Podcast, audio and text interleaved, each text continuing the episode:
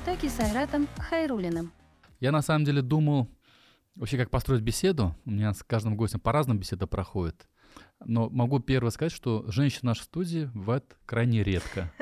И когда у нас гости появляются в студии, гости, мы очень рады им всегда, потому что вообще в целом как-то, э, ну, наш подкаст, он больше пройти, так или иначе, видимо, складывается. Мы все время говорим, у меня даже есть специальный выпуск на эту тему, почему женщин в IT очень мало. А вы представительница креативной индустрии, если так можно выразиться. Я хотел, чтобы вы, Гала, немножко про себя рассказали, представились, чем занимаетесь, как вообще в Казани оказались сегодня. Меня зовут Гала, фамилия у меня Гагаринская. Гала Гагаринская, 25 лет, продюсер короткометражного кино и аудиовизуального контента. Окончила МГУ имени Ломоносова, программа «Газпром Медиа Холдинга» по специальности продюсер. На данный момент является руководителем проектов ВК Креатив ВК. Я занимаюсь, на самом деле, несмотря на свой юный возраст, э, у меня достаточно большой бэкграунд и в IT, потому что как-то меня жизнь занесла в видеосервис «Старт», и когда мне прислали офер, я такой думаю, классно, теперь научусь снимать сериалы и попаду в продакшн. Нет, я оказалась в зоне старта, которая занимается именно продуктом, и как раз-таки отдел маркетинга относится к IT-продукту. И как-то так и началась моя карьера в IT. Сначала я попала в старт, как в IT-компанию, потом я перешла в ВК, тоже в IT-компанию. Но это все, конечно, с таким налетом креатива в хорошем смысле, потому что если так думать, то я с детства занималась искусством, я занималась балетом, я занималась вокалом, я фотографировала, у меня были свои выставки. С 16 лет я снимала клипы, записывала песни в творческих лагерях. Как-то так вышло, что когда я сняла первый фильм на Тавриде... А что за фильм? Как называется? На кончиках пальцев вместе с командой. Это был наш этюд, но из-за того, что это был первый год, когда я вообще перешла в продюсирование, у меня же достаточно такой интересный, тернистый путь к поступлению к продюсер, на продюсера, потому что мое первое незаконченное образование, это лингвист немецкого языка. И, собственно, на четвертом курсе я ушла, и э, как-то я думала, куда мне пойти, и поняла, что продюсирование — это та зона, та сфера, которая объединяет и креатив, и э, разные виды искусств, и какой-то digital, и какой-то пиар. Поэтому продюсирование для меня, наверное, это такой оптимальный вариант всего того, чем я занималась с детства.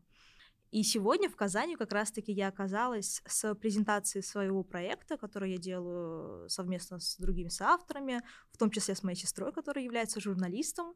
Э, мы с ней делаем совместный проект э, при поддержке ВК образования «Новая школьная медиа». Это проект, который направлен на детей-журналистов. Мы их учим базовым знаниям по журналистике, чтобы они умели применять свои знания в создании новых медиа и в репортажах нового типа, назовем его так. И как раз-таки сегодня я рассказывала об этом проекте детям из Казани в детском IT-парке. Дети очень заряженные, очень крутые, и я думаю, что число резидентов в нашем проекте пополнится как раз-таки ребятами из Татарстана. Гала, когда вот ты про себя говоришь, про, как про продюсер, мы говорим про продюсера вот, фильмов, да, в классическом mm-hmm. понимании, или, или, или чего? Продюсер, наверное, аудиовизуального контента, скорее так, потому что фильмы действительно есть в моей жизни и будут в моей жизни, потому что сейчас э, я хочу развиваться как шоураннер. Это смесь э, продюсера и сценариста, креатора, потому что э, уже, наверное, полтора года я пишу свой сериал, на самом деле основанный который на моей жизни. И это сложно, это долго, и я вообще не сценарист. Просто как-то так вышло, что с 9 лет я была журналистом, как бы писала в газету благодаря своей сестре старшей, которая журналист профессиональный, у нее образование журналиста, у нее огромный опыт в известиях, комсомольской правде и так далее. И как-то я смотрела на нее, писала статьи, фотографировала, ну, там выставки личные были, ну, классно, прикольно. Я продюсирую подкасты, я продюсирую сейчас проекты в ВК, все таки это тоже такая часть продюсирования.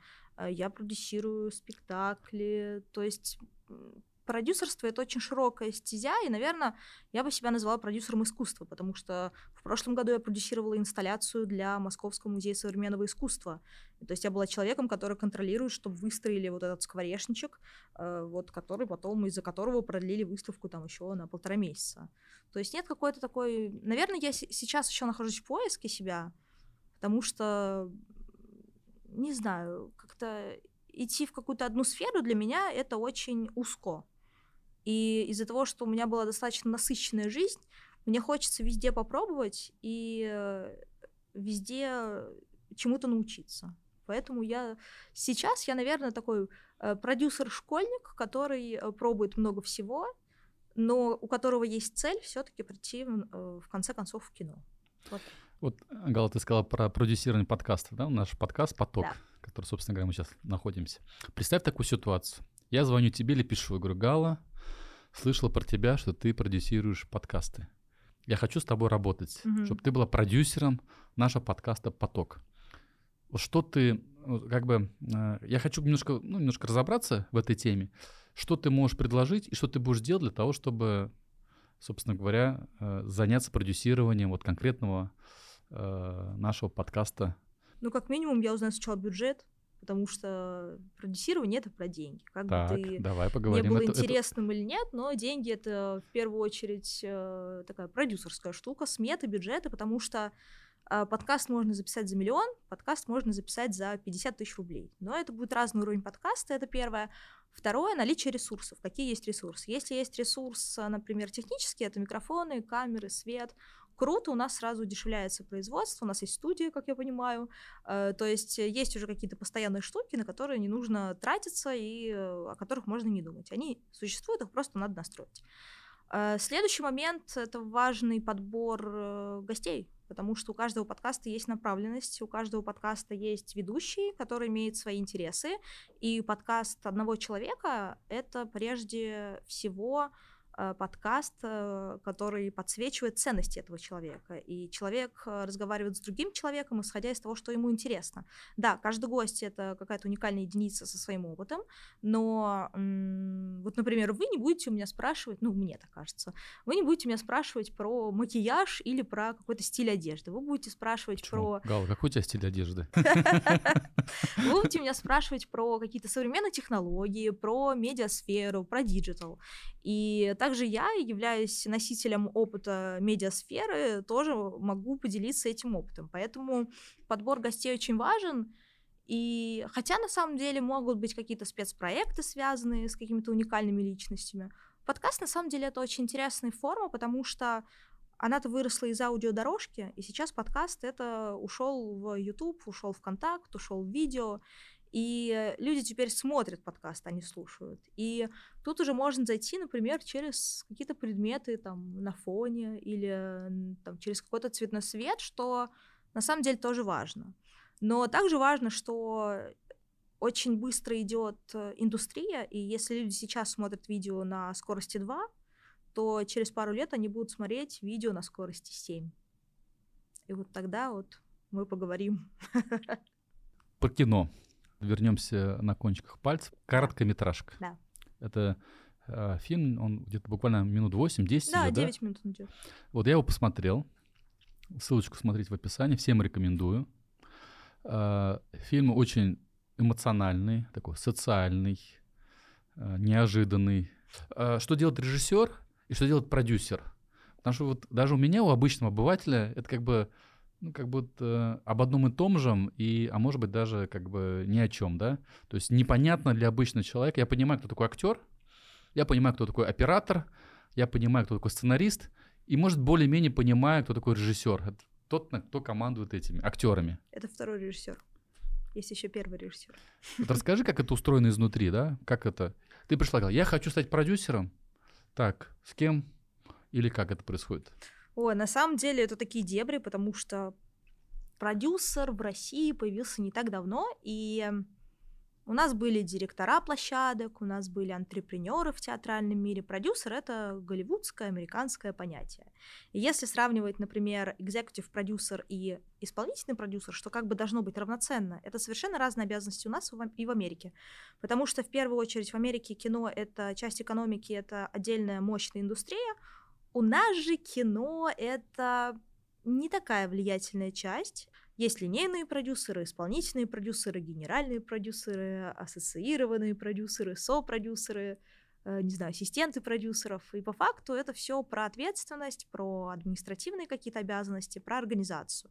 Есть режиссер и есть второй режиссер. И, собственно, второй режиссер есть второй режиссер по планированию и второй режиссер по площадке. собственно, второй режиссер по планированию, он занимается тем, что он э, делает э, тайминги и это тот человек, как раз-таки, который следит, чтобы в 12 часов или там в 10 часов смены все было снято.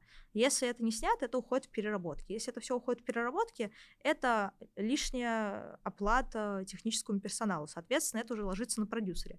Соответственно, несмотря на то, что второй режиссер, казалось бы, это режиссерский цех, он очень сильно связан с продюсерами. И э, есть второй режиссер э, по площадке. Это, собственно, тот человек, который э, занимается организацией съемок на площадке. Э, есть режиссер, это тот человек, чья задумка зачастую реализуется на площадке. Зачастую э, режиссеры пишут сценарии, они должны понимать сценарии. Да, есть э, сценаристы, иногда и режиссеры это вообще разные люди, но очень часто режиссеры принимают участие в написании сценария. И получается, что режиссер, если так очень грубыми и простыми словами, тот человек, который придумал идею, продюсер тот, кто реализовал. Вот, поэтому на кончиках пальцев, если говорить про задумку, это не моя задумка, это задумка сценариста, которую подхватил режиссер. Я поняла, что это классная идея, которая может э, как-то выгореть, потому что мне интересна социальная тема, э, был у меня некоторый опыт социальный, и я подумала, что всегда нужно браться за проект, если он тебе откликается. Не нужно снимать блокбастер, если ты ненавидишь блокбастеры. Ну, зачем тогда это все? У тебя просто будет отторжение, и это не положительно скажется на проекте, даже если ты будешь читать какую-нибудь смету и так далее. Поэтому э, продюсер это не творческая профессия, это головная боль, это стресс, это в съемочный период ты не спишь, потому что тебе надо сделать согласование, тебе надо заказать платформу для машины, чтобы другую машину снять, э, тебе надо позвонить в ФСО, чтобы твой коптер не сбили беспилотники или там не заблокировали какие-то сигналы, чтобы он не упал. А, но в то же время, если ты занимаешься всем этим на нелюбимом проекте, который тебе не откликается, то зачем тогда все это делать? То есть продюсер, простыми словами, это организатор всего ну, и вся. если без каких-то лишних, то да. А тот, кто занимается продвижением фильма, тоже продюсер? Это продюсер дистрибьюции. И, а, есть еще, например, продюсер постпродакшн. Это человек, который контролирует процесс сборки фильма или сборки там, программы. То есть он координирует, если в фильме есть сложные э, графические элементы, там есть VFX, SFX, это, собственно, компьютерная графика. Э, там, не знаю, снимают на хромаке, потом надо добавить снег, дождь, там еще что-то. Это, собственно, делают все ребята-специалисты, но чтобы это было все в правильном порядке и правильно все собралось, есть отдельную профессию продюсер постпродакшн. Ну, то есть, по факту, продюсер это такой надзиратель, который должен э, знать весь процесс. Он не делает его руками, но он это направляет и понимает правильную технологию. Поэтому, когда я только начала продюсировать фильмы, эм, я на проекты студенческие бесплатно, просто ради опыта выходила и гафером, тот человек, который ставит свет, и я писала звук, и э, операторами была, и я помню, мой большой такой плотненький оператор не смог влезть в продуктовую тележку, потому что у нас не было тогда доли или слайдера, и я со стадикамом, с Blackmagic сидела и ехала, и снимала одну из сцен. У нас не было фокус-пулера, я стояла, снимала, э, крутила фокус. А фокус — это отдельная, скажем, такая крутилочка, которая э, отдельный человек, то есть крутит фокус не на камере зум там или резкость, а именно отдельный человек. Вот, у нас была сцена драки, и я крутила фокус на сцене драки. Ну, то есть у меня были такие боевые крещения. Продюсер тот человек, который может решить форс-мажор за очень быстрое количество времени. Либо сам делает, либо находит того, кто это сделает. Вот, поэтому такая интересная, на самом деле, профессия, она очень многогранная, и да, она про деньги, но, с другой стороны, она про эрудицию, про логику, про быстроту мышления, про то, как сделать наименьшими усилиями максимальный результат. Ты маленький фильм сняла. Угу. Когда будет большой фильм? Сериал. Сериал. Тот, который ты пишешь. Да, да. То есть для этого что нужно будет? Найти, наверное, режиссера, да, Инвестиции. я очень долго искала сценариста, потому что тема необычная и, э, скажем... А в чем необычность темы? Про меня. Это... У меня была анорексия, и это тот период, когда, собственно, я поменяла профессию с лингвиста на продюсера. И, э, собственно, сериал про то, как девушка, будучи анор... болеющей анорексией, э, попадает в кому и начинает путешествовать по разным телам. Вот, собственно, она через эти тела принимает э, свои проблемы. И на самом деле это очень интересный проект, потому что изначально с идеей про принятие своего тела пришла девушка-режиссер. Мы начали делать вместе со сценарной группой, что-то пытались, пытались. Э, и я в этой связке выступала как шоураннер, то есть человек, который э, направляет креативно содержание, скажем так. В общем, история с изначально, с которой девчонки пришли ко мне как продюсеру, э, она превратилась в мою историю, потому что из-за того, что я пережила анорексию и в течение пяти лет принимала себя как личность, как э, тело, как, я не знаю, как все что угодно, я это я, э, прошло много времени, я поняла, что мой уникальный опыт я хочу превратить в сериал. Но тут есть тоже большая проблема, что сериал это не копия жизни, это должно быть интересно, это должно быть смотрибельно, это должно быть не знаю, то, что откликается во многих. Поэтому э, сейчас я нашла сценариста, который будет мне помогать. Э, с инвестициями Тут всегда сложно, потому что когда-то никто и звать тебя никак, несмотря на какие-то микроуспехи и, э, в принципе, нормальную должность в ВК, э, это тоже такой сложный период. Пока что надо написать хороший сценарий, потому что какой бы ни был продакшн, какой бы ни был крутой режиссер, если история не работает, она не будет работать, даже если она будет снята в Голливуде. Поэтому сценарий — это основа всего.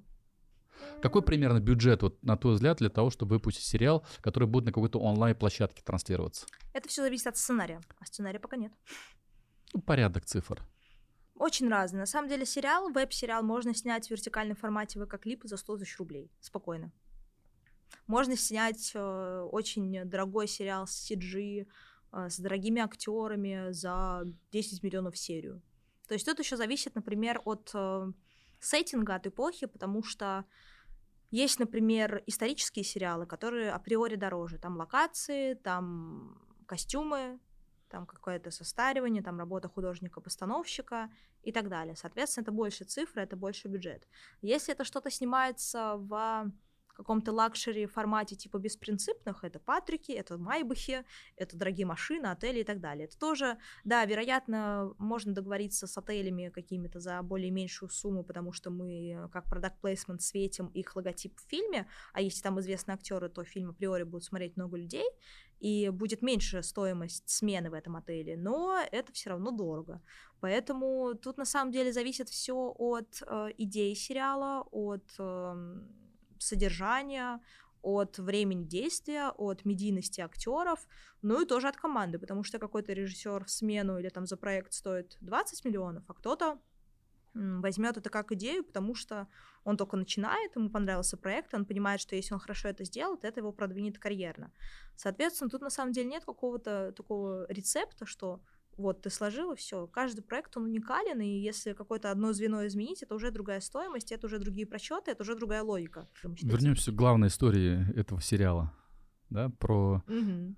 девушку, которая заболела, как говоришь, анорексией. Ты можешь об этом чуть поподробнее рассказать? как вообще, вот просто очень интересен твой опыт, как ты, э, ну, это, я не знаю, как бы, как сказать, эта болезнь, она появляется в голове, наверное, в первую да. очередь, да? Она очень связана с психосоматикой. Да. Вот как это у тебя, вот ты можешь помнить? Я думаю, что это просто, может быть, многих, может быть, родителей или молодых девчонок убережет от этого, от, от этого пути.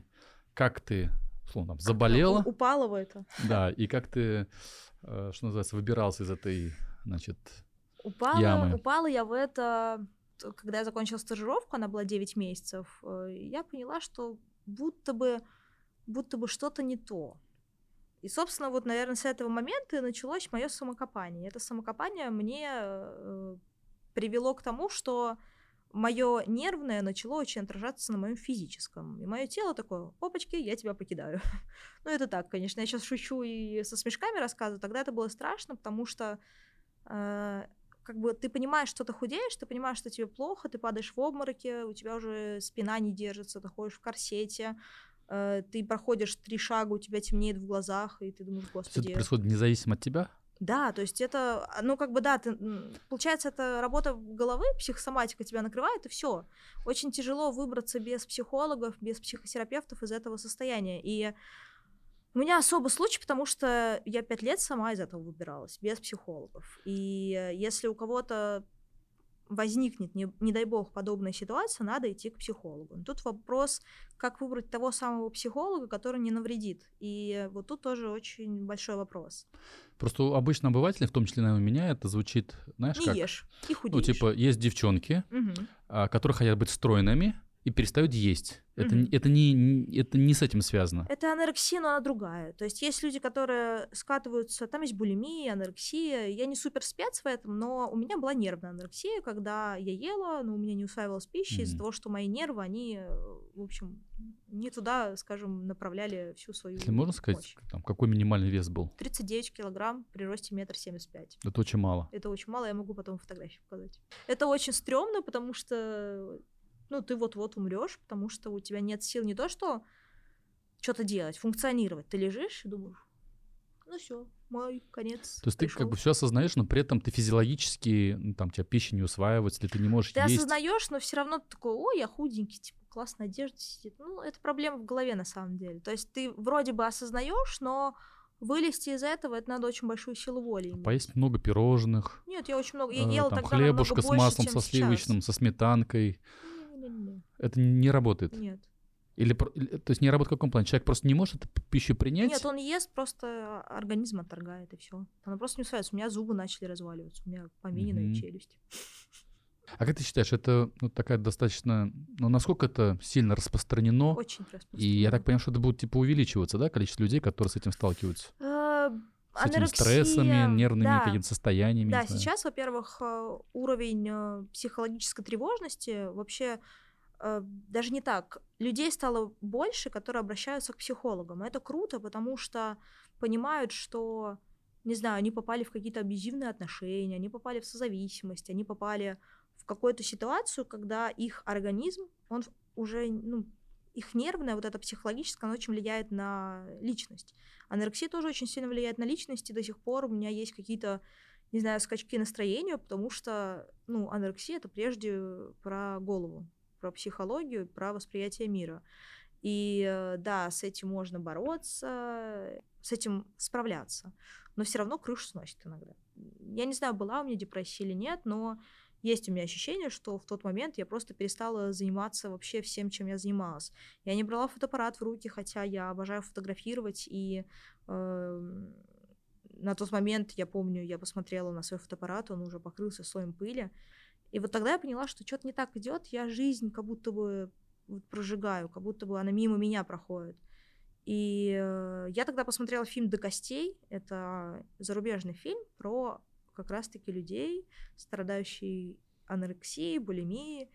И меня тогда он перевернул. Документальный фильм, да? ну, он э, художественный, но он основан на документальной истории.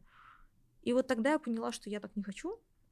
И поняла, что, наверное, прежде надо поменять то, чем я занимаюсь, чтобы мне стало легче. И тогда я начала как раз-таки искать, куда я хочу перепоступить.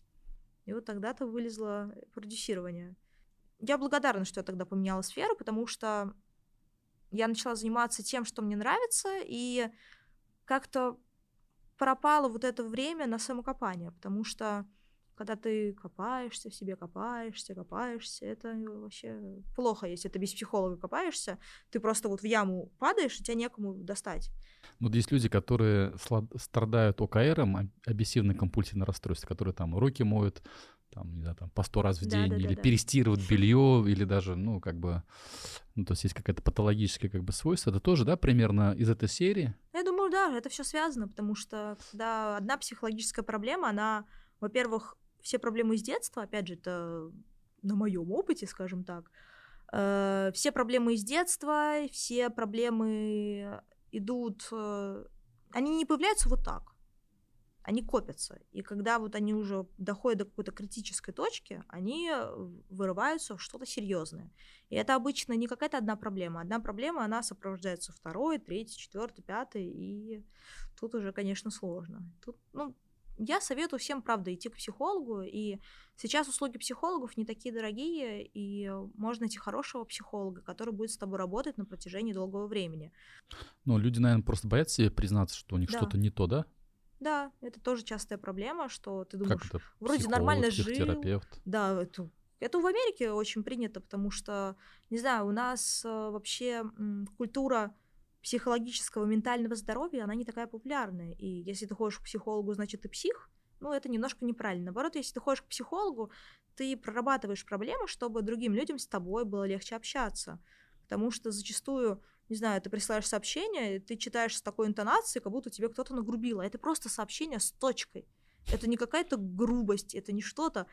Он мне написал с точкой, все, он хочет меня убить там, или это серьезный разговор и так далее. Знак. Да, да, ведь на самом деле это Э, то есть мы все воспринимаем через свою призму, да. И вот эта призма, она на самом деле э, может э, стать прозрачной, когда ты ходишь к психологу и воспринимаешь свой мир, и понимаешь свои какие-то проблемы и не перекладываешь их на других людей. А с чем связано, как ты считаешь, что вот с ментальным здоровьем в России там не, не столь развито это? Не знаю, мне кажется, это все Это в идет. России из или, или, или, или во многих странах мира так? Не знаю, я не интересовалась, но я точно знаю, что, например, после войны в Европе и Америке очень э, сильно начала развиваться индивидуальная терапия, психотерапия, потому что люди после войны, они были очень пугливы, они э, не понимали, что происходит, как им двигаться, и тогда очень сильно развилась именно психотерапия. Хочу поговорить про креативность. Тем Мгм. более ты ВКонтакте, ВКонтакте креатив. э, ВК что Креатив у нас называется ВК креатив, это какое-то подразделение. Это Рас- Скажи, департамент, да. расскажи поподробнее, э, какие как бы направления деятельности самого ВК происходят, Мгм. чем ты там занимаешься? ВК это холдинг, это IT-компания в первую очередь, но у нас очень э, много продуктов, которые направлены на контент. Это ВК-музыка, ВК-видео, э, ВК-клипы и прочее. И, собственно, у нас есть разные бизнес-юниты, у нас очень большая корпорация, у нас состоит из 10 тысяч человек, у нас очень красивые офисы, не только в Москве. Я их очень люблю, потому что они прям такие, в них можно жить. Это такие современные города, где э, офис, где пространство вокруг тебя дает очень многое, что ты не хочешь оттуда уходить, ты хочешь работать, потому что тебе комфортно.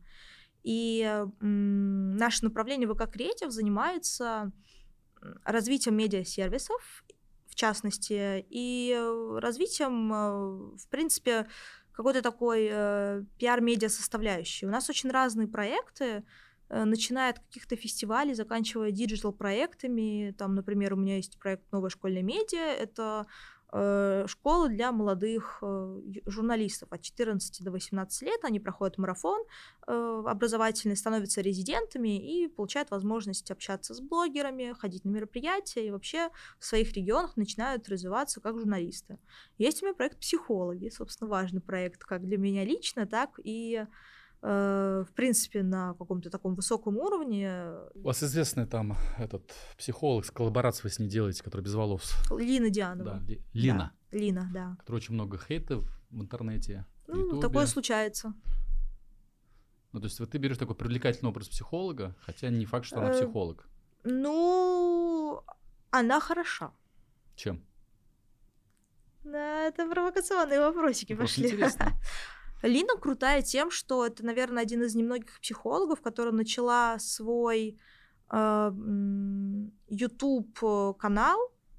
Я не говорю про ASMR-часть, которую она раньше вела, прям когда совсем-совсем начинала. Она начала делать разборы, и э, это было очень прикольно. Сейчас это прикольно. То, что на нее обрушился хейт, но я считаю, это признак популярности и славы, потому что когда человек становится популярным, медийным и достаточно известным, и э, Петя Плосков на Бали открывает свой гастробар и зовет туда Лину Дианову первой, это все-таки уровень. И э, она отхватила хейта, потому что люди начали завидовать, пытаться что-то найти, какие-то Ну, нестыковки. экстравагантный образ, наверное, тоже Э, как-то У играет, нее да? аллопеция, это болезнь. У нее аллопеция А, это болезнь, я с думал, это ее как бы, Нет, ну, такой как а- бы а- выбор. Она потеряла волосы, и э, у нее в Инстаграме есть очень много историй, э, постов, где она рассказывает, как она сняла парик, и она ходила в парике до этого. То есть она, по-моему, с детства, лет там, с 10, по-моему, если я не ошибаюсь, она потеряла волосы. И она ходила в парике. И, собственно, да, все считают, что у нее экстравагантный образ, но у человека нет бровей, ресниц и, извините, волос. Это женщина. Она обалденная женщина. Она выпускала разбор э, себя на себя, но она как бы про себя говорила в парике, и она когда парик надела, ну, это вообще не ее. То есть ей без волос очень красиво. А в чем суть проекта? Вот ты говоришь, э, психолог. ВКонтакте. Психологи. Психолог. Как вот будет э, какая страничка ВКонтакте, где ты можешь заказать психолога? Мы хотим сделать сообщество, которое объединит психологов. То есть это площадка, э, digital интерактивная площадка для психологов, э, которая объединит психологов. То есть на самом По-моему, деле очень просто. нет? Всё Ну, телеграм-каналы, да, но они как-то все разрознены. Да, есть какой-то, я даже состою в этих чатиках психологов, где тысячу начинающих психологов обсуждают, как там, я не знаю, они прошли очередной курс. Ну, это А немножко у не вас про что то. должно быть ВКонтакте? Они что, что должны просто общаться, что они Я публиковать хочу контент? соединить э, психологов профессиональных с клиентами, с людьми, у которых есть запрос на психологию и так далее. Плюс э, То сейчас... есть ты э, делаешь сообщество, по сути. По факту, да, это сообщество, да, то есть это все приземляется на сообщество. Мгм. И э, сейчас, на самом деле, есть такая тенденция, есть запрос на то, как правильно выбрать психолога. Да, ты смотришь на его опыт, ты смотришь, а, не знаю, как он что делает, но ты иногда приходишь и понимаешь, что это вообще не этот человек. Сложности выбора психолога, они существуют. Плюс, э, если посмотреть там другие паблики ВКонтакте, то э, там мужское и женское, которое себя позиционирует как психологическое, там, я не знаю, психологическое сообщество, ну, они вообще не про психологию пишут, а хочется все-таки сделать площадку психологов, которая будет, с одной стороны, образовательная, с другой стороны, она будет давать контент в э, такой форме edutainment. Edutainment — это education плюс entertainment, то есть образовательно, но с ноткой там геймификации или с ноткой там развлекательности. Но, опять же, не скатываться в какой-то хайп, хотя нет, надо скатываться в хайп. Это, скажем, залог, я считаю, что залог успеха проекта — это немножечко хайпа, немножечко имиджевости, немножечко образовательности, и тогда все сегменты соединяются. Не нужно превалировать на хайпе, но все-таки сделать этот проект полезным. Какие-то сроки или как-то вот Развиваем, мы это увидим. развиваем. Ты про школьников сказал. Мне вот очень интересно. Ты сегодня встречалась э, с нашими казанскими школьниками, которые в детском антипарке. Вот ты пришла, что ты им говорил сегодня? Я рассказывала про проект «Новая школьная медиа», и э, они знали, что я приеду, что я как человек, который работает в ВК Креатив, с проектом «Новая школьная медиа». Я рассказывала про наш проект, про то, что мы даем бесплатные возможности для любого школьника в возрасте от 14 до 18 лет в любой точке страны. И если посмотреть на нашу карту э, вообще регионов, которые участвуют в этом всем, мы охватываем точно всех до Красноярского края, Новый Уренгой, Дальний Восток пока не захватили. Но там все-таки есть а, такой момент, что Дальний Восток, он э, другой часовой пояс, и они тяготеют больше все-таки Китаю и Японии, и их культура зачастую влияет больше, чем ев- европейская. Но я думаю, что все впереди, проекту всего три месяца, и за три месяца мы уже достаточно хорошо развились и э, развиваемся. У нас большие планы. Это сделать всероссийский э, конкурс стрит-токов, где ребята будут брать интервью на улицах. Мы хотим сделать э, питчинг идей, где будем поддерживать идеи ребят по всей стране. Мы хотим сделать э, премию юного журналиста, где будем награждать ребят за их э, достижения в интернете, за то, что они э, стремятся к журналистике, стремятся к созданию своих сообществ и развивают новые медиа. Вот это на базе лаборатории Dream Lab, да? Ну, Это скорее же мы... разные Нет, вещи? это разные проекты. Мы решили сделать коллаборацию, и по факту мы запустили подпроект в новом школьном медиа «Лаборатория медиа», который мы будем делать с ребятами Dreamlab. То есть э, мы как бы сделали коллаборацию. Если эта коллаборация будет удачная, то мы это все разовьем и на другие э, регионы нашей страны, тоже, может быть, найдем какие-то другие IT-парки и так далее. Поэтому Казань в этом плане такой экспериментальный, на самом деле, сейчас подпроект. Посмотрим, что из этого получится. А какие, на твой взгляд, вот э, три главных качества должны быть у человека, чтобы стать журналистом? Коммуникабельность, э, наглость и эрудиция. А по словам нагло, что имеется в виду? Даже когда тебе говорят нет, это да. Ну, то есть было очень много ситуаций, когда такие нет, все, нельзя. Но ты должен найти способ, как. Даже, может быть, не наглость, а находчивость, но если ты будешь находчивым в такой И скромном, в ну, это другое. Если будешь на- находчиво скромным, то это немножечко не про то. Все-таки журналисты, они дерзкие. И если журналист это личность в первую очередь, и журналист яркая личность, и если он не будет в какой-то степени наглым, Ну, наглый это в позитивном смысле. Не в том, что он, не знаю, ломает столы, когда или там публикует э, новость или э, комментарий эксперта, который он просил не публиковать. Это не про это. Наглость про то, что ты достигаешь каких-то своих целей и добиваешься этого комментария у этого эксперта, даже если тебе сказали нет. Еще хотел об этом поговорить. Как ты считаешь, э, что нужно в человеке в себе развивать, чтобы быть креативным? Откуда вообще эта креативность берется? Все ли люди креативные? Или что это такое вообще? Вот как ты это можешь это объяснить? Очень часто мне задают вопрос, вот ты такая креативная, научи. Я не научу этому. Ну, то есть, на самом деле, для меня вот я часто... Ты считаешь себя креативной? Конечно, естественно. Я креативная в первую очередь. Уже во вторую продюсер, кто там еще. В первую очередь я креативная, потому что пару дней назад я пришла на работу с э, розовыми неоновыми ресницами. Это креативность. Потому что, ну, не все люди ходят с розовыми ресницами, и когда 10 э, человек сидят на планерке, они на 10 минут останавливают планерку, потому что начинают обсуждать, что случилось с моими ресницами, то это я понимаю инфоповод на работе. Ты пришел и создал инфоповод просто своими ресницами. Это креативность, потому что, наверное, креативность это нестандартное видение э, каких-то, допустим, вот эта бутылка, я вижу это как ваза, это уже креативность. Я вижу предмет, но я его э, насыщаю содержанием, не свойственным ему. Или я вижу это как, не знаю, труба, часть трубы. Это креативность. То пенал. есть, когда ты пенал, когда ты находишь необычные э, свойства предмету, которые, казалось бы, используют обычно. Использовать стакан как э, часть, э, э как строительный материал, не знаю, дома, это креативность. То есть креативность это действительно соединение нестандартного чего-то с чем-то стандартным.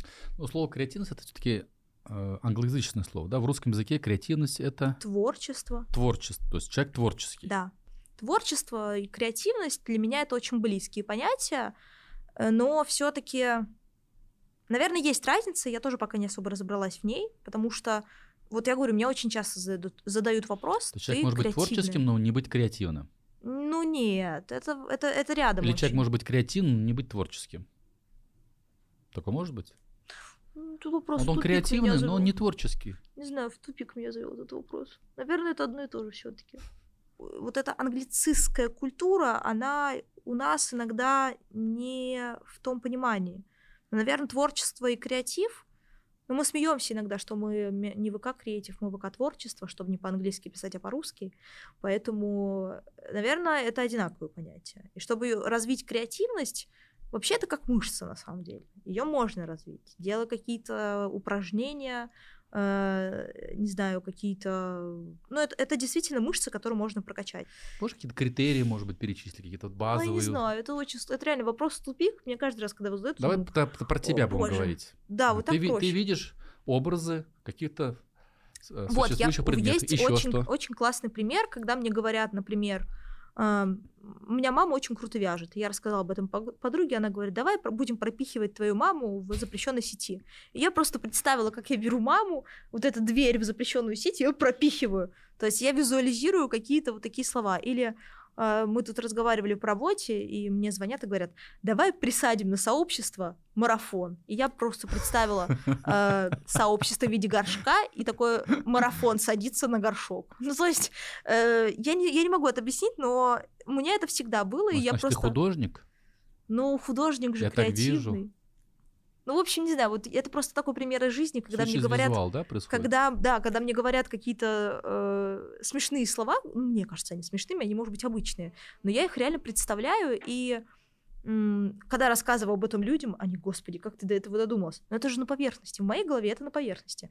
Очень важно, как человек воспринимает этот мир. Кто-то визуально воспринимает, кто-то через звуки, кто-то через запахи. И вот у меня визуальная моя составляющая, она очень сильна. И то есть у любого человека превалирует какая-то часть, может быть, две части.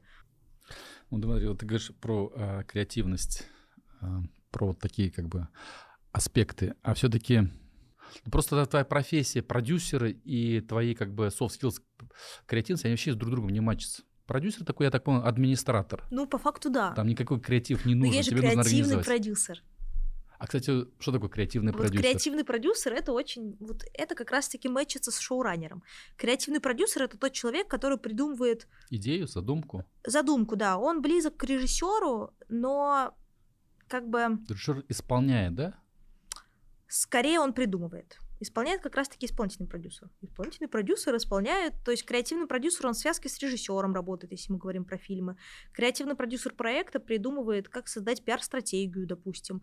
Креативный продюсер думает, как соединить, э, не знаю, каких-то два проекта, чтобы они получились крутыми, или там эта коллаборация получилась крутая. Креативный продюсер придумывает, как э, картины Третьяковской галереи показать в Музее современного искусства не скучно. Это как бы креативное. Вот Э, наверное, креативность — это, вернусь к своей изначальной мысли, это увидеть в обычном что-то необычное и мыслить в обычных условиях необычно.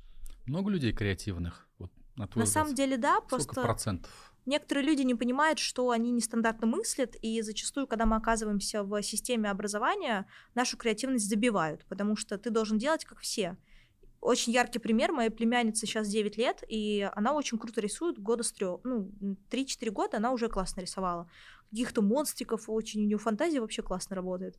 И когда она, она ходит в художественную школу, она развивает свой вот этот скилл э, художника, и правда, она обожает рисовать, рисует э, очень нестандартно. У нее могут быть два глаза где-то сбоку, а ротик наверху. И ты смотришь, думаешь, вот когда был проект у Икеи, когда они создавали игрушки по детским рисункам, вот если бы мои Лёки, племянницу Лёка зовут, если Лёка была в тот момент э, уже постарше, вообще она тогда была, очень крутые рисунки были бы, и игрушки из этого очень классными получились.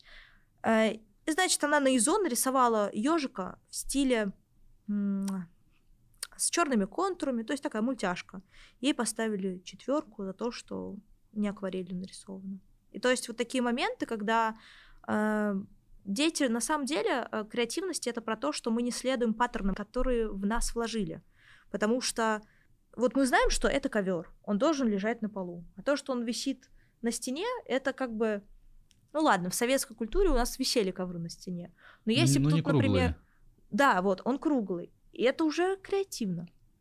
Или если бы мы, мы вот так вот бутылки повесили, это тоже необычно, потому что бутылка же стоит обычно, а почему она будет прицеплена к стенке? И э, креативность это про то, что ты придаешь э, ну, нестандартные свойства. В детстве мы не знаем, что такое правильно и неправильно. И все дети креативные, мы все рисуем, даже не знаю, хорошо это или плохо, мы просто рисуем, потому что нам хочется рисовать, и нам это нравится. Очень показательная так штука у нас э, в ВК проходят квартирники. Это когда сотрудники э, поют песни, ну, как бы в офисе ВК. И какой был шок, когда я собрала группу, мы собрались в группу с ребятами, и там барабанщик, два гитариста, айтишники, ну, я креатив, ладно, там как бы это понятно, что я пою и так далее. Ну, какого, каков был мой шок, что эти ребята выступают на профессиональных сценах, будучи айтишниками, разработчиками каких-то облачных систем, которые кодят постоянно, они обалденно играют на гитарах, они обалденно чувствуют музыку. Это креативность. Все люди должны быть креативными. Да мы, нет. до- мы должны стремиться к тому, чтобы все были Мгм. креативные. Нет, это тоже зависит от человеческого мозга и от подвижности психики, потому что те люди, у которых подвижная психика, они очень легко переключаются и э, могут что-то генерировать. Тут на самом деле э, Представь генерация... креативных врачей. Вот, Так у меня есть такие врачи. У меня есть один врач, который мне пишет кажется, это будет книги. весело. Смотри, если ты приезжаешь в самую креативную больницу, и там самые креативные врачи и медсестры. Стартап такой надо сделать. И тебе говорят, давайте мы вам сделаем укольчик Креативно. через штаны. Ну нет, есть какие-то вещи, где креативность нафиг не сдалась. Ну то есть, опять же, креативность это, наверное, такая лич... Это больше относится к человеку, а не к профессии. Но когда м, креативный продюсер, то есть креативный продюсер это тот человек, который креативный, и его опыт креативности влияет на то, что он придумывает. Чтобы быть врачу креативным, ему не надо быть креативным, чтобы выполнять свою работу. Ему не надо э, переживать какой-то опыт каждый день, чтобы выполнять свою работу. Он отучился, у него есть практика, он повышает квалификацию. В креативности не так работает. Тебе нужно постоянно быть в повестке креативной, тебе нужно следить за digital новинками, тебе надо посмотреть, какие тренды в рилсе, в ВК-клипах, тебе надо смотреть, какие подкасты вышли, тебе надо смотреть, запустилось ВК-видео или не запустилось. То есть это все про то, чтобы придумывать, генерировать. Вот это объединяет все это креативная индустрия, да, сейчас появилось понятие. Да, это новое понятие. Таврида сейчас Как целая запускает отрасль экономики, Университет креативных индустрий они сейчас построили в Крыму. Можно учиться на этом. Ну, Да, как бы, это этой повышение э, квалификации. профессии, что ли, как Это даже. дополнительная профессия, получается, как повышение квалификации. Это интересно, на самом деле. Никто не учит, э, не знаю, креативности никто не учит, на самом деле. Поговорим про мышцы. Как ты сказал, что их- Креативные. да, как да. их мышцы можно нажать. Что нужно? Вот какие-то, может, примеры, упражнения Ой, не знаю, ну, на сложно. развитие креативности. Есть книжка Как «Развитие ты, как ты, э, то есть это постоянно свойство, или ты, ты, ты можешь сказать, вот три года назад моя креативность была на 3 балла, сейчас моя креативность на развивается. 7 баллов уже, Да. а я Нас- хочу там, чтобы было там на 12. Это Из на 100. самом деле это так и есть, потому что Как ее развивать? э, креативность, она очень связана с насмотренностью, потому что э, креативная идея перестает быть креативной, когда ее сделали все. А если ты ее придумал первый и сделал ее первой, она уникальна в своем роде, и уже за тобой начинает повторять. А если ты просто повторил за кем-то, это уже не креативно. А если ты повторил, допустим, тренд ВК-клипов, но применил это на свою сферу, допустим, то есть не просто повторил танец, а сделал, не знаю, танец стоматолога, ну это сейчас, конечно, Только в стиле бред. Wednesday, да? Ну, например? допустим, да, Wednesday, но это применимо на сферу ну, психологии. Стоматологов. будет. Стоматологов, да. Это креативно, потому что ты взял как будто бы что-то и переделал, это адаптировал. То есть креативность на самом деле имеет очень много м, веток. А как это развивать? То есть вот, ну, как сделать так, чтобы у тебя в голове эта мысль возникла? Настроиться на то, что ты хочешь развивать А креативность. как это настраивается? Вот давай по- Фокус внимания. прям какие-то вот Пока три- есть три- фокус- три-четыре правила. Насмотренность я услышал. Насмотренность, да. Ну, смотреть вообще digital-ресурсы, читать интернет-СМИ и отслеживать, э, что происходит в мире, что происходит в России, что происходит в В общем, кино. любопытствовать, да? Да, то есть, допустим, э, не знаю, на самом деле в любом деле очень важна системность и работа над собой каждый день, потому что если ты будешь делать маленький шаг, мне очень нравится фраза, что любое неидеальное действие лучше идеального бездействия. Прежде чем создавать самому, тебе надо понимать, что делают другие, и уметь это оценивать. Соответственно, в креативности очень важна действительно насмотренность, потому что э, очень было у меня много раз такое, я приходила такая, ребят, я придумала идею, вообще ее никто не делал. Ее делали два года назад, смотри, и ты такой, почему я про это не знал? И то есть э, круто, во-первых, делиться всегда своими идеями с другими людьми, может быть, даже не из твоей сферы, потому что зачастую креативность рождается на стыке двух вообще несовместимых сфер. Когда ты приходишь к человеку, который занимается разработкой чат-ботов на питоне, ты ему рассказываешь что-то, он говорит, а почему ты не так сделал? То есть он смотрит на эту задачу или идею со своей стороны. И вот тут включается креативность, как вот это адаптировать в твою сферу. То есть, э, когда происходит сейчас, креативность, она возрастает, потому что чистого искусства сейчас уже не существует. Очень сложно удивить классическим балетом, очень сложно удивить классической статьей, но круто удивлять, э, не знаю, голографическим балетом, когда балерины у тебя в виде голограммы на сцене танцуют. Круто-круто. Прямо вот здесь. Или, например, Вот недавно... Прямо вот здесь, да? Чтобы такие балерины появились. Мы разговариваем, они танцуют. Я недавно видела, что, по-моему, где-то в Азии, не буду врать, это Корея, Китай или Япония, какая-то группа, э, там умер э, фронтмен, и он пел, э, как будто он голограмма, и он как будто был на сцене. Это гениально. Ну, проект у Виктора Цоя такой есть. Да, да, А, Есть, да. потом есть э, проект Абба. Так и балерины уже были. Балерины уже были. Да, это круто. А что делать со школой? Вот говоришь, в школе гасит креативность. Учителей менять и э, м, образование учителей тебя менять. побьют учителя. Пусть Да, бьют, на, на кого что менять? Если бы я верила в образование, я бы, наверное, пошла дальше в сторону педагогики. Да, есть люди, которые занимаются неучебной деятельностью, э, как раз-таки развивают творчество у детей, но даже мы сталкиваемся с тем, что детей в новом школьном медиа, которые становятся резидентами, и им надо там со вторника на среду уехать в Москву, чтобы они взяли интервью у какого-то медийного лица, их директора не отпускают, потому что они считают, что это ну, фигня. Смотри, я э, попробую не согласиться, хотя обычно с гостями стараюсь не спорить. А, ну, Драка, драка, драка. все заканчивают школу. Ну, все, без исключения. да. какая-то, пусть маленькая доля на семейном образовании. Ну, есть же люди в России креативные. Значит, Да это не, понятно, значит, но не в на школе самом проблема. деле... Нет, конечно, не в школе проблем. Тут очень много факторов влияет. Есть дополнительное образование. Вот Я не говорю про все школы. Действительно, вот мне повезло, потому что в моем детстве была синергия творчества, и очень сильно повлияла даже не общеобразовательная школа, а именно музыкальный театр. Потому что когда тебя с детства знакомят с оперой Орфея Евредика, когда ты выступаешь в Королевском зале в Москве и ради тебя покупают билеты, или, э, я не знаю, тоже там выступаешь в Кремле, в театре на Страстном, в центре на Страстном, это все очень влияет. Галу, очень хочется интересно поговорить насчет тренда, насчет хм. трендов. Ты начал об этом говорить, mm-hmm. там тренды в одежде, э, разных там циф, digital и коммуникациях, и проектах и так далее. Вот что вообще, что, что сейчас в тренде? Я одно вот время увлекалась... В, в разных вот сферах. Вот хочется, чтобы наши, э, наша аудитория немножко что-то новенького от тебя, как от креативного человека, узнала сегодня.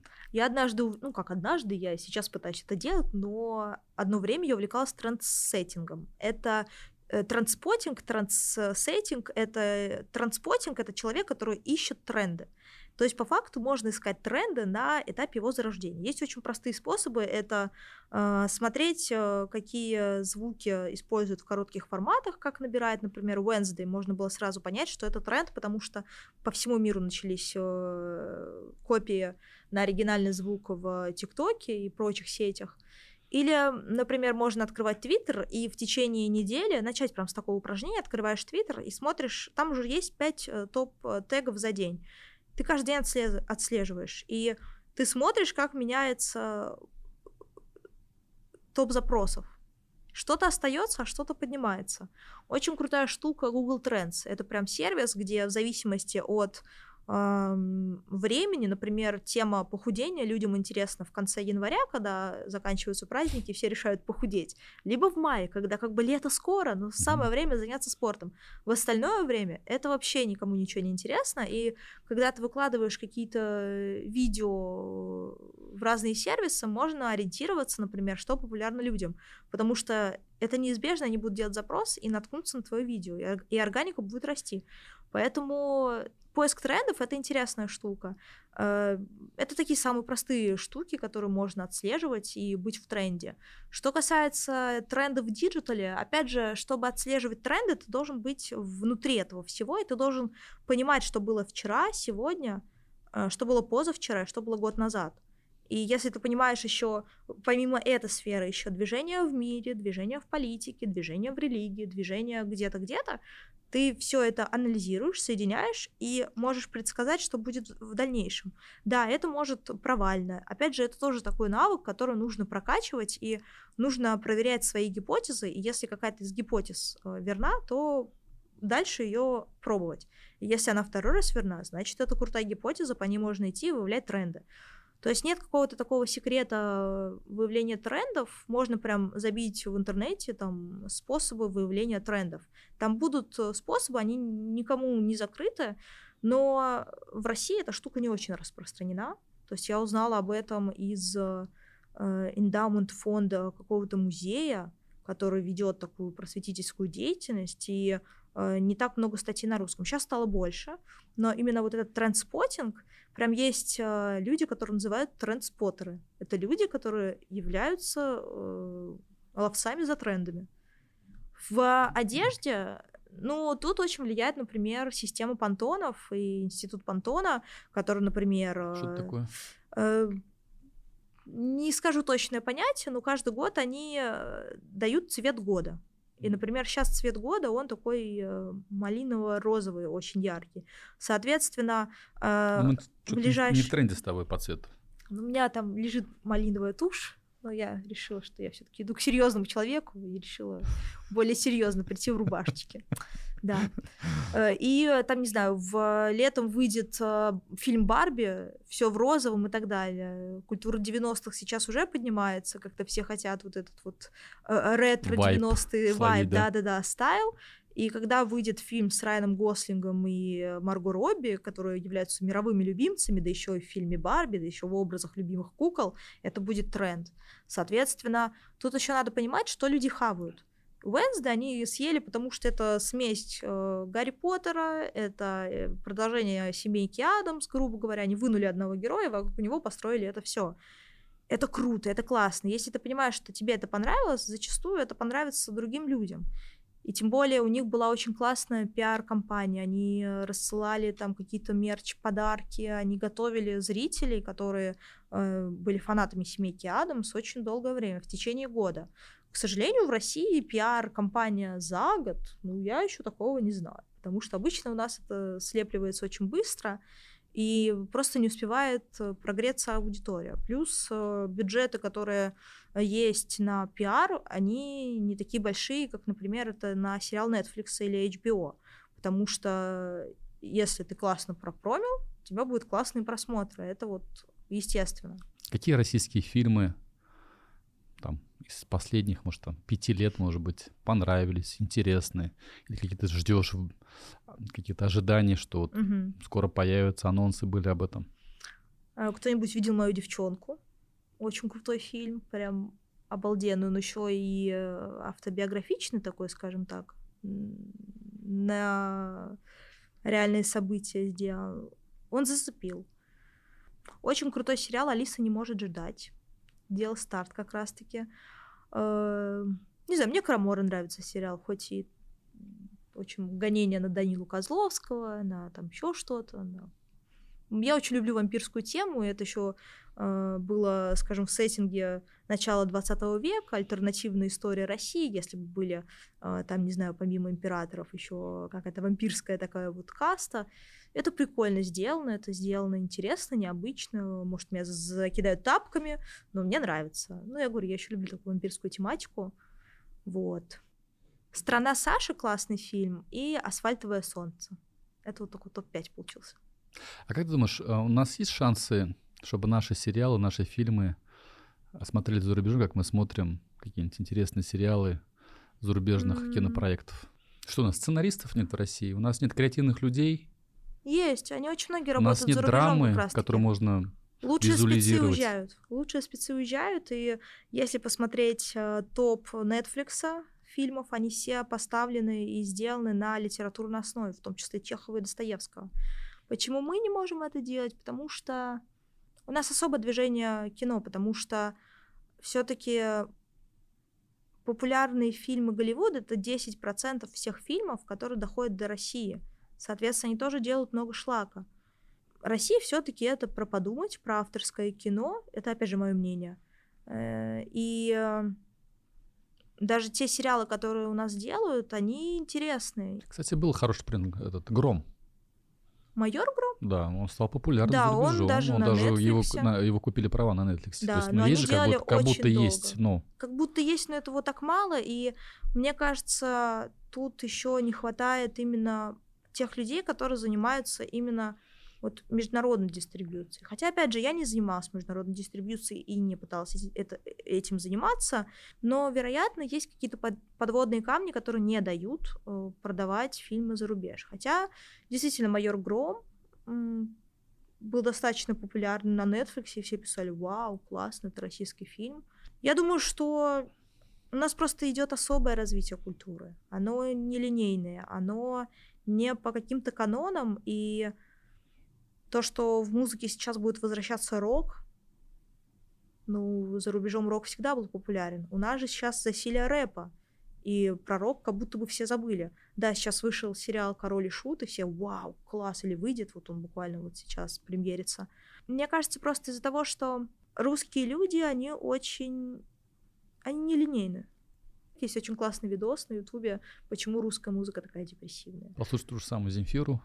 Да, да, да, да, да, я сама песни пишу, они тоже про страдания и про какую-то несбывшуюся любовь.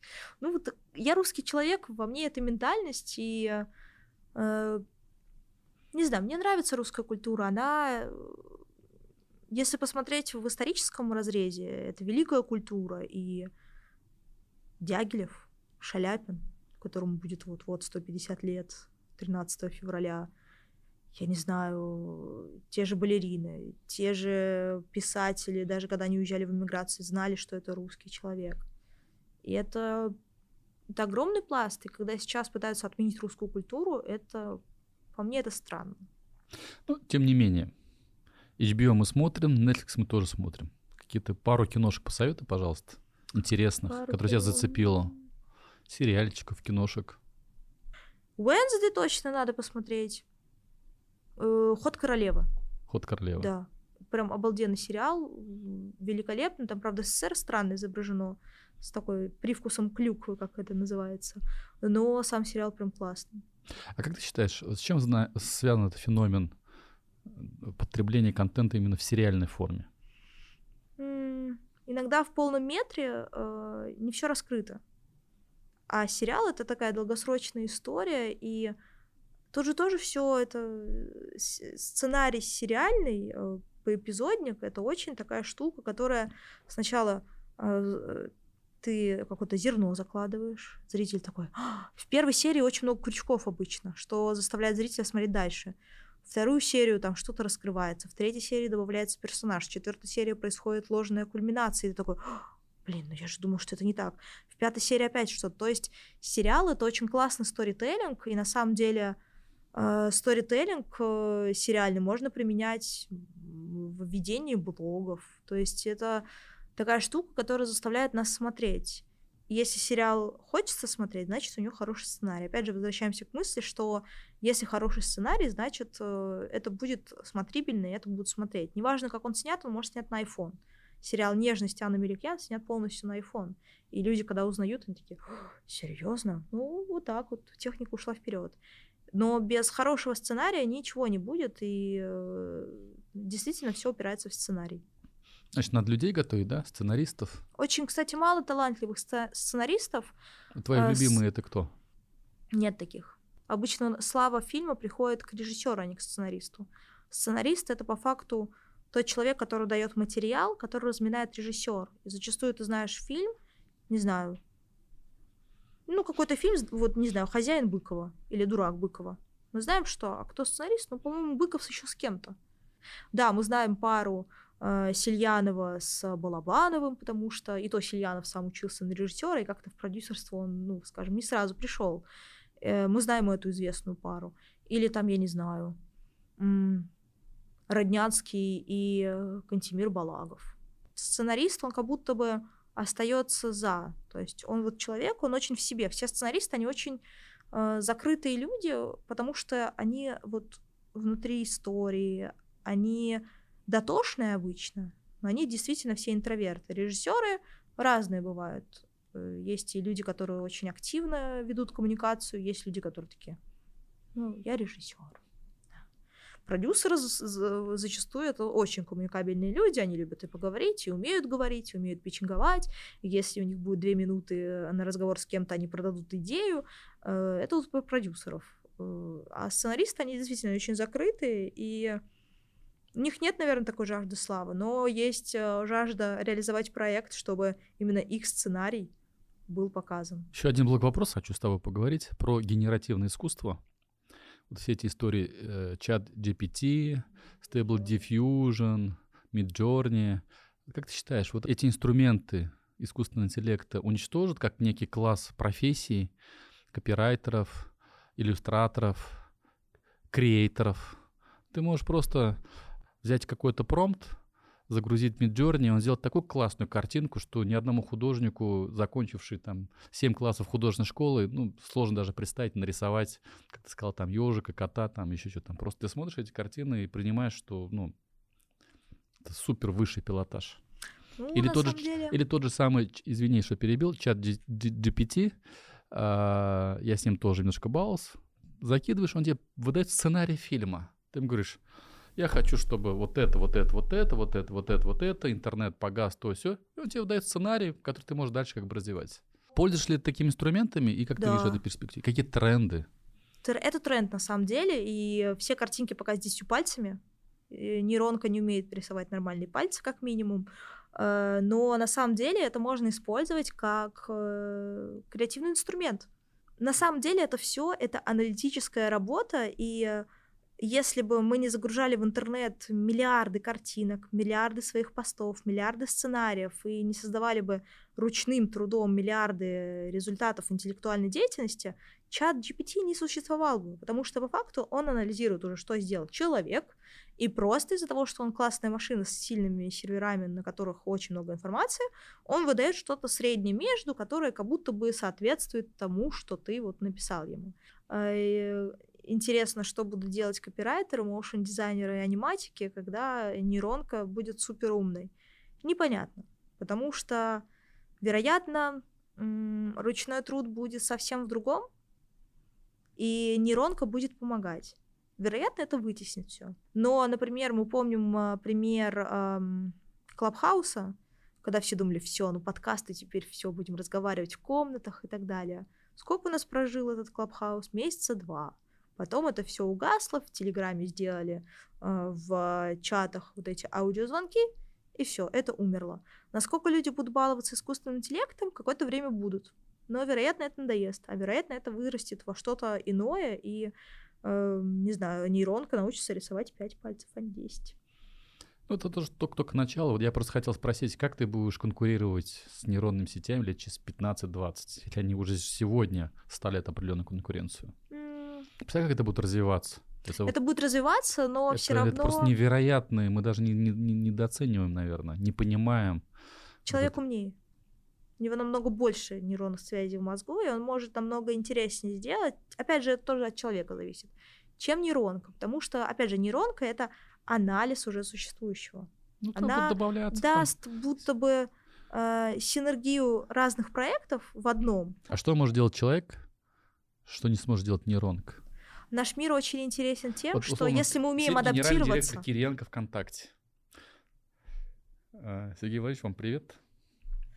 Через 15 лет у него есть э, ноутбук, и он думает, так, что мне делать? Я найму э, Галу Гагаринскую, который мне будет креатив выдавать и придумать идеи такие сики.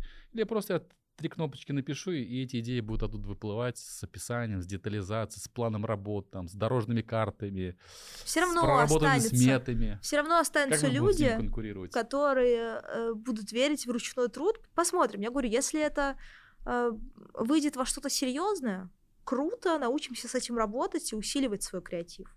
Потому что все равно искусственный интеллект, он, он на то и искусственный интеллект. Он не гибок пока что еще. Он просто аналитическая машина с очень сильными возможностями. Блиц-опрос. А, кинематограф. Авторское кино или массовое кино? Авторское. Кинотеатр Иви, Ока, Амиатека, Кинопоиск, Вин, Мор-ТВ. Старт. Старт. Кстати, почему-то у меня в списке старт нет. А я, даже, я даже про такую платформу не знал, кстати. Ну, вот узнали. Сейчас напишем. Ну, будем дальше двигаться. Музыка, Яндекс Музыка, ВК Музыка, Ютуб Музыка. ВК Музыка. Вот забудь, что ты в ВК работаешь. Так я реально ВК Музыки слушаю. Я не знаю, Яндекс Музыка не пользуюсь. Не пользовалась никогда и не ставила. Там такие суперские алгоритмы.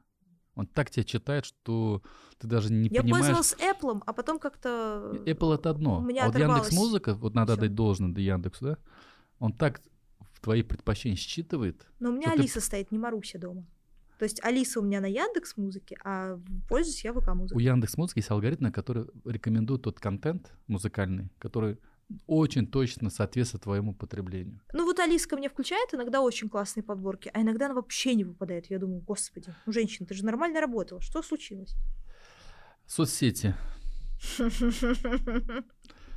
Одноклассники или ВКонтакте?